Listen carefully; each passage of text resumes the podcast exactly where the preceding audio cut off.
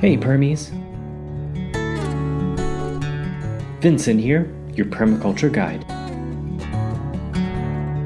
This episode covers a short summary on the hidden life of trees by Peter Wohlleben. Of course, I would definitely suggest picking up a copy of this book. You can grab a copy of this book in any format you wish with the links I provided in the description of this episode.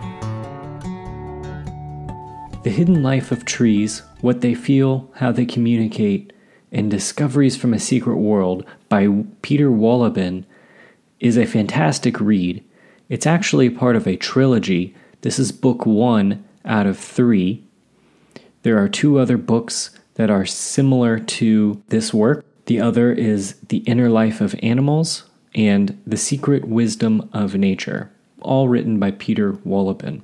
Now, if you would prefer an audio version of this book, I would highly suggest it as the narrator, Mike Grady, really does a good job narrating this book. I listened to the audio version myself, and I was very pleased with the experience. I highly suggest you pick that version up.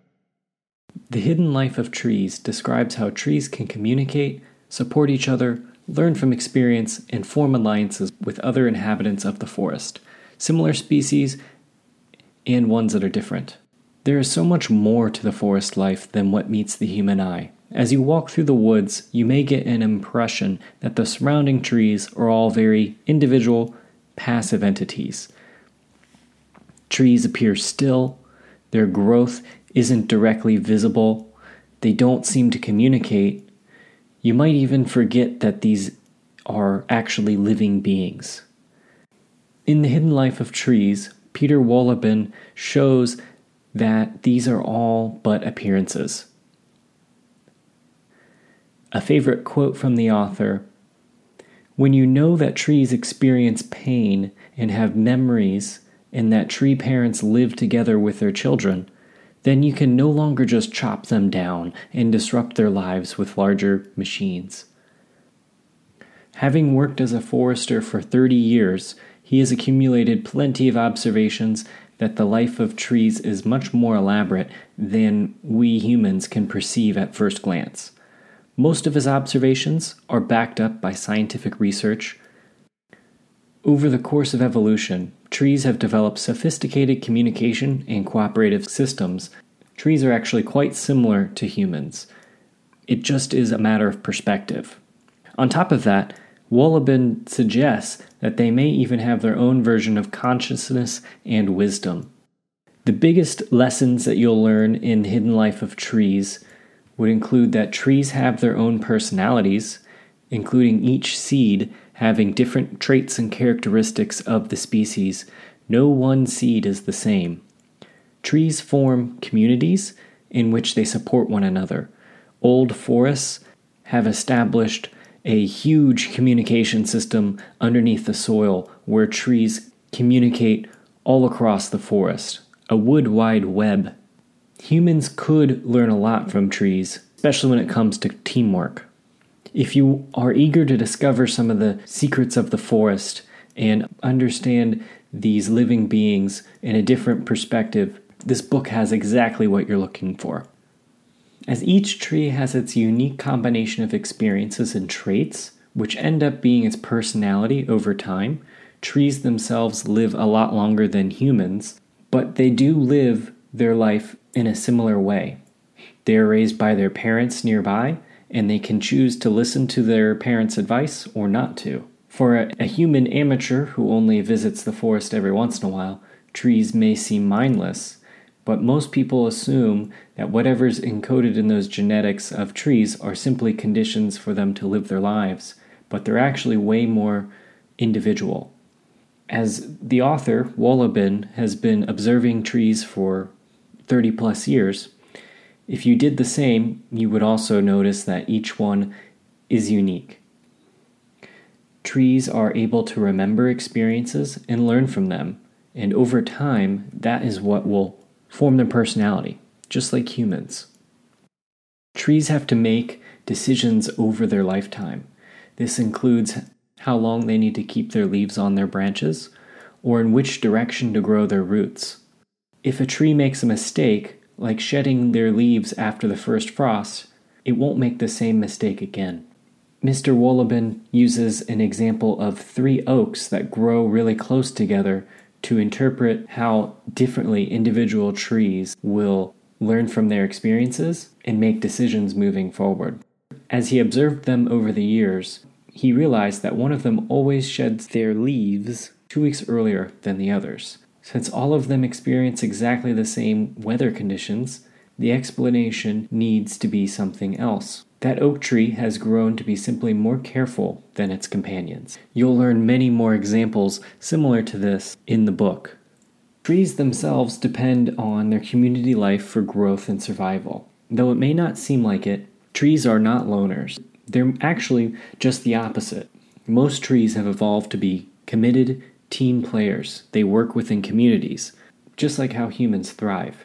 They care for each other a whole lot, especially when they're in the forest. Trees can't necessarily run away, so they've developed other systems of protecting themselves. Most of these systems are founded on communication and mutual support within the community of the forest.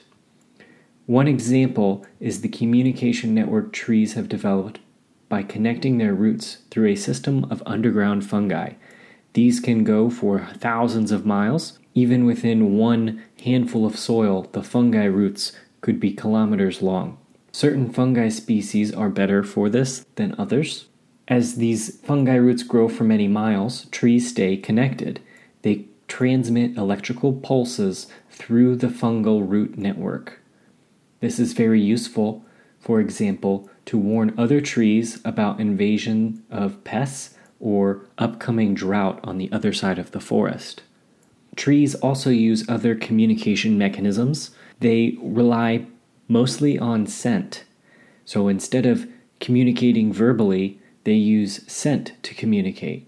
In the African savannas, umbrella acacias often get eaten by giraffes. What then happens would be the tree starting to produce a toxic substance that stops those herbivores from munching on their branches, often within minutes. Simultaneously, that same substance produces a warning scent that other acacias around immediately will pick up on. So then they will also prepare for the giraffe's advance on themselves.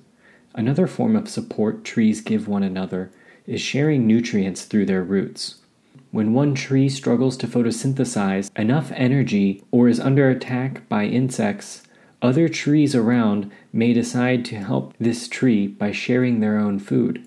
As trees can teach us lessons a lot more on cooperation and solidarity, you may be wondering why would a tree do that? Why would it share its own food with a neighbor, risking that there may not be enough left for itself? Are trees selfless as in they care for the well being of others more than their own? Not quite. The point here is that the trees seem to understand very well, probably better than humans, that supporting the whole forest is in their best interest. The trees know that it's simply better for them to be together. They rely on their immediate neighbors as well as the whole forest's ecosystem for each of their own survival. Living in the woods protects it from storms and other extreme weather conditions, as well as secures the precise microclimate that all trees need to survive. If a tree is helpful to those around, it can also count on the support of others later. They will actually remember being helped by that tree and will lend a hand when the other tree is in need. It seems so logical and straightforward, but how often do we humans fail to grasp these rules of community living? How often do we treat social life as a zero sum game where it is either us or the other person who wins? By observing the hidden life of trees, we can get inspired to bring more kindness and cooperation into our own lives, as well as appreciate trees around us. As we design our space with permaculture principles, knowing how trees communicate and their own way of life, this would allow us to create more situations where everyone is a winner. The hidden life of trees has really changed my perception, not only of the trees, but of the natural world as a whole, how everything is connected. It really brings truth that the earth is also a sentient being itself, as in it's living and breathing as well, where trees, humans, and other earthlings all are sentient on it. We often assume that if an organism can't walk and talk like humans or have a similar consciousness like humans, we treat it as if it's not living at all or doesn't have consciousness. This book will show you that trees are a form of life just as valid as a human one, and therefore deserving respect. Ultimately, old growth forests have the most defined communication and support of each other. Trees that are alone in urban environments are often stressed out and have no one to talk to. I highly suggest reading this for your own perspective on trees. It can really open your world up and understand and appreciate the natural world. I've attached some videos that support this book as well. You can find them for free through YouTube and Vimeo. One link is a TED Talk which includes a speaker who has worked with the author, Peter Wohlleben, closely. She gives a better perspective of this book through the TED Talk. I highly suggest you watch it. There are two other documentary style videos that include a narrative about the life of trees.